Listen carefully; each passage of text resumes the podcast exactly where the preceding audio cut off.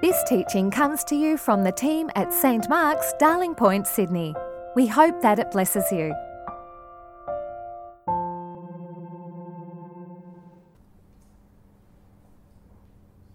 Good morning, everyone. The two reading, the first reading is taken from two portions of the Old Testament. The first one is from Deuteronomy, Deuteronomy chapter 5, verse 19, and the second from Leviticus 19, 9 to 18. Neither shall you steal. When you reap the harvest of your land, you shall not reap to the very edges of your field, or gather the gleanings of your harvest. You shall not strip your vineyard bare, or gather the fallen grapes of your vineyard. You shall leave them for the poor and the alien. I am the Lord your God. You shall not steal. You shall not deal falsely and you shall not lie to one another. And you shall not swear falsely by my name, profaning the name of your God. I am the Lord. You shall not defraud your neighbour. You shall not steal. And you shall not keep for yourself the wages of a labourer until morning. You shall not revile the deaf or put a stumbling block before the blind. You shall fear your God I am the Lord. You shall not render a just, unjust, unjust judge, judgment. You shall not be partial to the poor or defer to the great. With justice you shall judge your neighbour. You shall not go around as a slanderer among your people, and you shall not profit by the blood of your neighbour. I am the Lord. You shall not hate in your heart any one of your kin. You shall reprove your neighbour, or you will incur guilt yourself. You shall not take vengeance or bear a grudge against any of your people, but you shall love your neighbour as yourself. I am the Lord. This is the word of the Lord. Thanks be to God.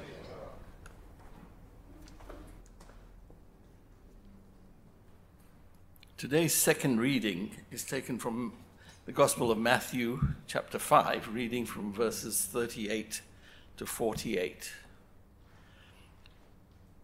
You have heard that it was said, an eye for an eye and a tooth for a tooth.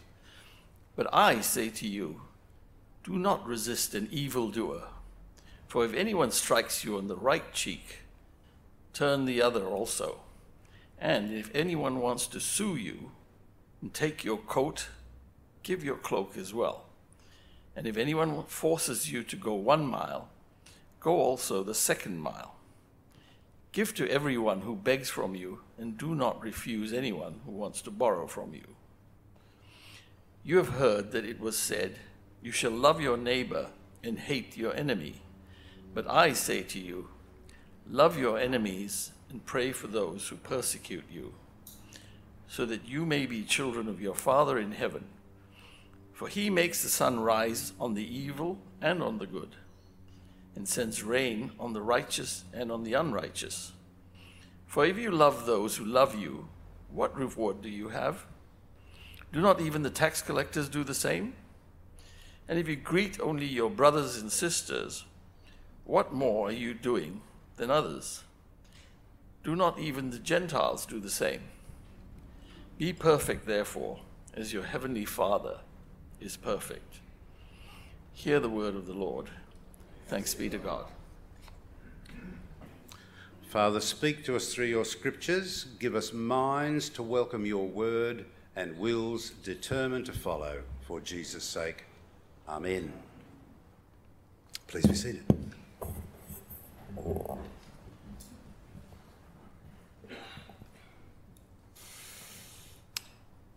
If you're uh, just uh, wandered in today, we are in these weeks before Easter uh, going through the Ten Commandments. We don't preach on the Ten Commandments very often, but uh, we're doing it this year, and we're up to commandment number eight. A few years ago, before we put a lock on our letterbox, somebody stole our new credit card and ran up a bill of over $1,500 before the bank ran, rang me up and said, uh, are you spending this money or someone else? And uh, that left us felt feeling extremely flat that uh, someone had stolen and then spent in our name. But the bank carries the bill and uh, wiped it out, so that made us feel a bit better. But it also helped to explain why the credit, uh, the interest rate on credit cards is about 20%. It's to cover all those. Three years ago, an extremely clever phone scammer wanted to put money into my account so I could use it as part of a police sting. And then, as I looked at my online account, sure enough, $4,000 landed in my account. So I did as instructed and uh, forwarded the money to the person who uh, was going to be caught. Too late, I discovered that I was the one who'd been caught because he'd transferred that $4,000 into the account I was looking at from another one of my accounts. He'd stolen $4,000 and I felt both stupid and furious in equal quantities. 40 years ago, my then rector's warden had recently retired after 50 years working with the one manufacturing firm, but he then learned as he retired that the company had used their workers' super fund in an unsuccessful and illegal attempt to prop up the company. They'd lost the lot. He had no super, not a cent the bitter disappointment, the raging resentment, and the daily lamenting that all his retirement dreams had been stolen was almost certainly a big contributor to his being dead within 18 months. Theft does terrible things to victims, and victims sometimes respond volcanically. They are so offended. So, 200 years ago, uh, stealing a few loaves of bread or a bolt of cloth could get you transported to Botany Bay for seven years.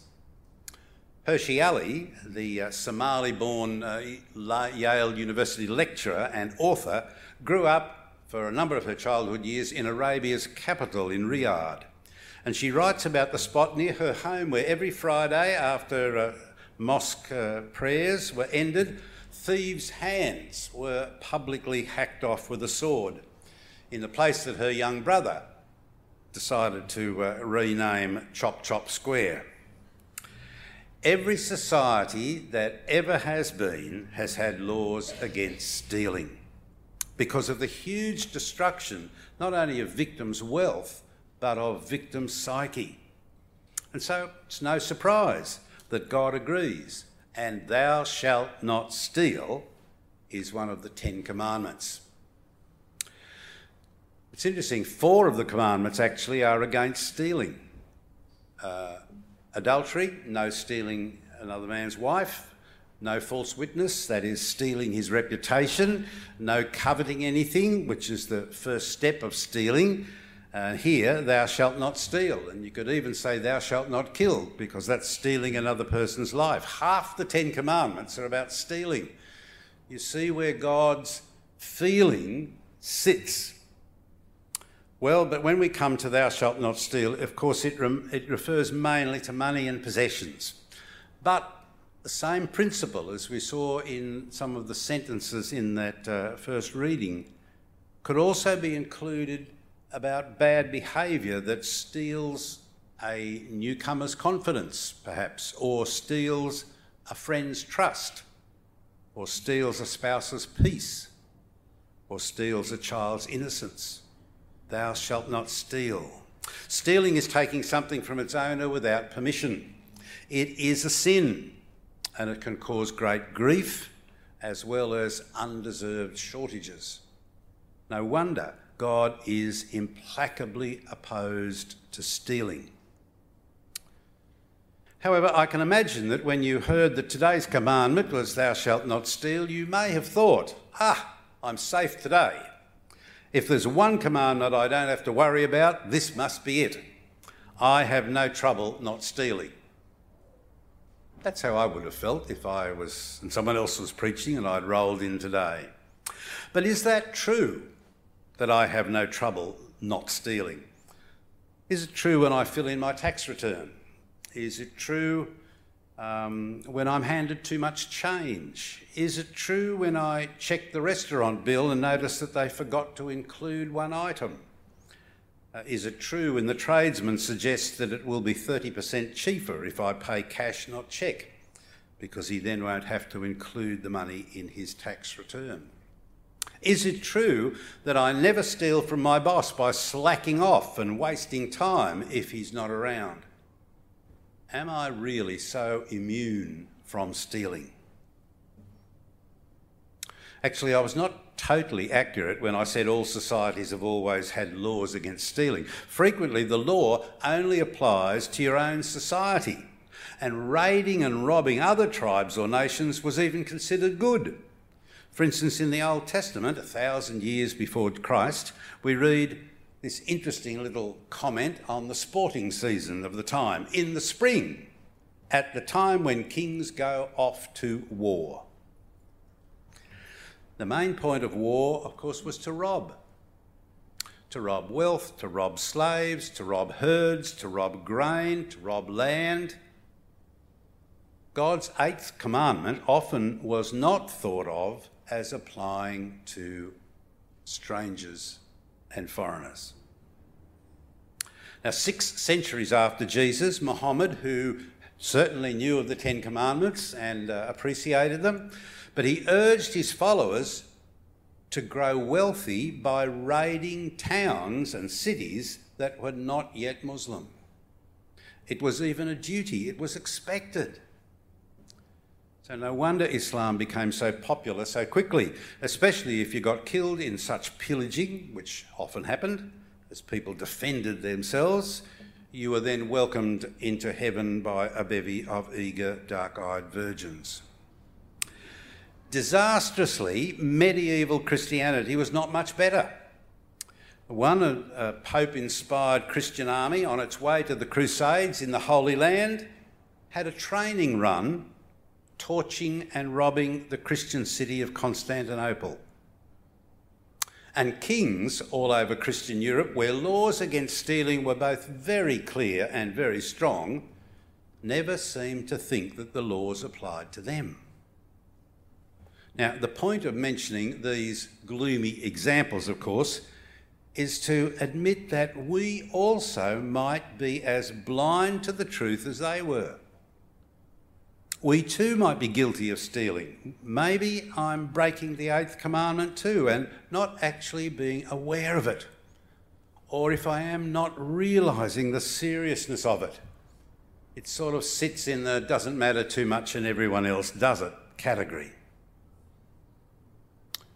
Or it could be worse.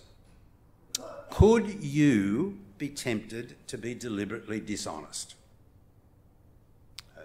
Pause while you have an internal answer. Could you be tempted to be deliberately dishonest? And the answer, of course, is yes. History indicates that it's very possible. Now, in my limited experience, I can recall four highly trusted, very keen Christian leaders who succumbed to greed and gave way to temptation, stealing big sums, causing terrible strife. And these were all men admired for their strong faith. And they weren't actors, they were genuine. For instance, in the four months from September 1969, shares in a new mining company, Poseidon, rose from 80 cents each to $280 each. 350 times in four months. Thousands of people across Australia were putting their life savings and into shares, and uh, if they were smart, they would sell out a few weeks later and be content with a fairly wonderful profit. As the prices just went up and up and up. A young lawyer that I had known at school uh, who was actually at the time a uh, Sunday school superintendent at a big Sydney parish, put not only his own money, of which he didn't have that much, but he also put his client's trust money into the shares. Just for a few days, but then the bubble burst. The price fell like a stone.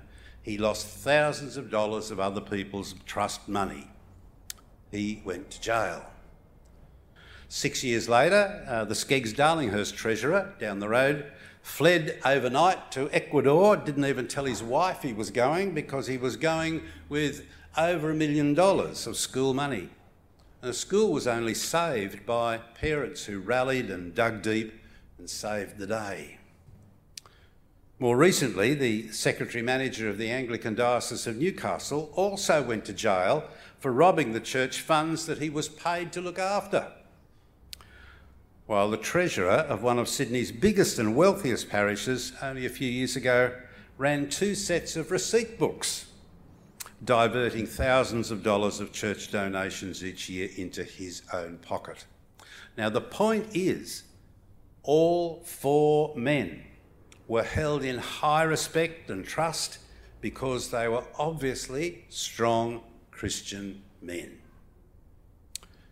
Now, all four, I think, have genuinely repented and are today, to the best of my knowledge, active church members. One at least has been able to repay everything that he stole. But the point is never ever think, my faith's strong, I'll never steal, Humility and vigilance are vital. Now, every transaction is an open book to Jesus. And if I'm serious about do not steal, that's wise because honesty is so important to God. Honesty in everything, not just money. Stealing will sour my relationship with God, whether it's stealing from an individual or stealing from the boss, or stealing from the taxman. Thou shalt not steal covers the lot. Full stop. Just interestingly and incidentally, this uh, issue raises the question over Western governments presently seizing the assets of Russian oligarchs. Those funds will presumably help pay for refugees from Ukraine and for rebuilding Ukrainian cities if uh, Russia fails to end up in control. Putin's Swiss bank account has been frozen, but if it is confiscated, will that be theft or a fine for causing such massive unwarranted grief? Doing something wrong to prevent a much bigger wrong is often fine, but such Robin Hood style instances are very rarely the right thing. Stealing to level things up is a very risky, especially for individuals. Thou shalt not steal. Never assume that you are immune, for it may be true that everyone has his price, even you. So, how do we stop ourselves? Well, here's four steps to help overcome temptation to steal when you don't think anyone will know. The first one is just to admit I could be tempted. And for sometimes, for me, that would be a big step. Uh, my father had a inbuilt integrity that uh, I'm still impressed with. And uh, to, be, to be dishonest would be such an extraordinary disappointment for him. It's so built into my backbone. But to have to admit that I could be tempted is real, sensible, and uncomfortable. Admit I could be tempted. Secondly, remind yourself God knows. He's got there are no secrets from God. Stealing will mess up your prayers because God is liable to keep your stealing coming back into your memory every time you pray. And if you keep pushing it away, you end up pushing God away. Bad idea. Very bad idea. Thirdly, deliberately take on the Bible's view of money and wealth and ambition and greed. Take on, do not steal. This is the word from God. Take on Jesus' word. Do unto others as you would have them do unto you. That pretty well puts an end to it. Or St. Paul's insight the love of money is the root of all kinds of evil.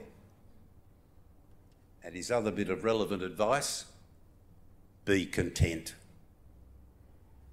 Or another thing that he said thieves must give up stealing, rather, work honestly so as to have something to share with the needy. Now, those three things will be not surprising, but I want to, fourthly, suggest something that might be surprising in the fight against dishonesty. Enjoy being honest. Delight in being honest. Love being honest. 25 years ago, we were in a train's ticket booking office at Frankfurt Airport in a bit of a rush to catch the connecting train across town to get the, uh, the intercity train out of Germany. And uh, I got our tickets and I was eager to get out and to find the platform when Pam presented me with a wad of Japanese yen that had been on the floor near her feet. Number of notes. Now, there was nobody near her. Uh, there were no Asian people in the room. Uh, neither of us speak German. And I had a quick look, and the yen I thought were worth a couple of hundred dollars. A fair bit, but not a disaster for whoever had lost it. And there was nobody going through their pockets in the room, checking around and looking. So we looked around, there were no obvious candidates, so we put the money in our pocket and raced off to catch the train. Now, on the train, I realised I had miscalculated. The yen were not worth a couple of hundred dollars, they were worth a couple of thousand dollars. What somebody had lost really could have been extremely serious. Well, in the weeks afterwards, we gave a lot of it away, but I have always felt uncomfortable, and I still do today, quarter of a century later. What would Jesus have done? On the other hand, back home, a few months later, I pulled up in a crowded car park and uh, so I got out of the car. On the ground, there was a bank money bag. I picked it up, and there were loads of money in it, loads of notes. Plus, thank goodness, the bank withdrawal book from the company that had done the withdrawal, which told me it was the undertakers whom I was parked outside and whom I was going to see. So as I walked in, it was the pay for about a dozen of his employees. In the office, it was panic stations. They were ringing the bank, they were organising search parties, they were screaming at one another, and the poor kid that had dropped it and lost it and didn't know where it was was in the most uncomfortable position I hope he ever is in his life. But when he, I handed the bag to the boss and he looked in, I can still see the look on his face, and uh, at the same time, it was all he could do not to hug me uh, something our undertaker not didn't normally do. This time I felt good. Uh, and the choice had been easy. If you've got a habit of talking with God, being honest with Him, and then not stealing from people, often becomes easy because you've enjoyed being honest, even in the most secret parts and being honest is enjoyable. Learn to enjoy it. And now, if I recall some stealing in the past, what do I do? Well, I admit it, I must confess it, I must apologise for it, and if at all possible, I must pay it back. That's the obvious steps. Because stealing takes away your peace. You're ashamed of yourself. Your self respect disintegrates. You're offside with God. But being honest, on the other hand, is quite a thrill. Does wonders to your walk with God. I want to read a story that was uh, of an event that took place perhaps um, about the 1950s. It's in Uganda. Uh, the man writing the story, his name is uh, Festo Kivengere. He later on became an Anglican bishop and a, a preacher around the world. At this stage, he's 19, he's a teacher, uh, not a Christian. And he is the, uh, the nephew of the local chief. We were a cattle people. To my tribe, cows were what made life worth living. By the time I was three, I knew the name of every one of my father's 120 cows, bulls, and calves. Some men I knew thought more of their cattle than they did of their children. One day, my uncle, the chief, was holding court. His elders were listening to his wisdom when a man arrived who was well known to be a pagan and wealthy in cattle. His servants had eight fine cows that they were driving along all the elders turned to look at them appreciatively. The cattle baron greeted everyone and then said, Your Honour, I've come for a purpose. The chief answered, Fine. What are these cows for? Sir, they are yours. I have brought them back. What do you mean they're mine? Well, sir, when I was w- looking after your cattle, I stole four of them when I told you they'd been raided. These four are now eight. I've brought them to you. Who discovered this theft? Jesus did, sir, and he's given me peace and told me to bring them. There was dead silence. There was no laughter. It was a shock. My uncle could see that this man was rejoicing, and all knew that what he had done was impossible for a man of our tribe. You can put me in prison, sir, or have me beaten. I deserve it, but I am at peace and a free man now for the very first time. said my uncle. If God had done that for you, who am I to put you in prison? Leave the cattle and go home. A day or two later, when I saw my uncle, I said, I hear you got eight new cows free. Yes, it's true. You must be happy. Forget it. Since that man came, I can't sleep. If I wanted the peace he has, I would have to return a hundred cows. One of the wonderful things about being honest is the door to peace is opened, and the thing about being dishonest is that the door to peace is slammed shut. Do not steal. Admit that you are not immune. Remind yourself God knows.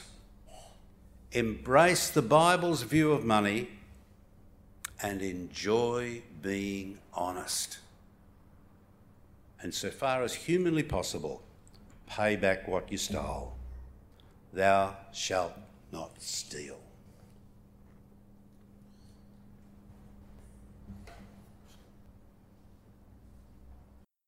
Thanks for listening.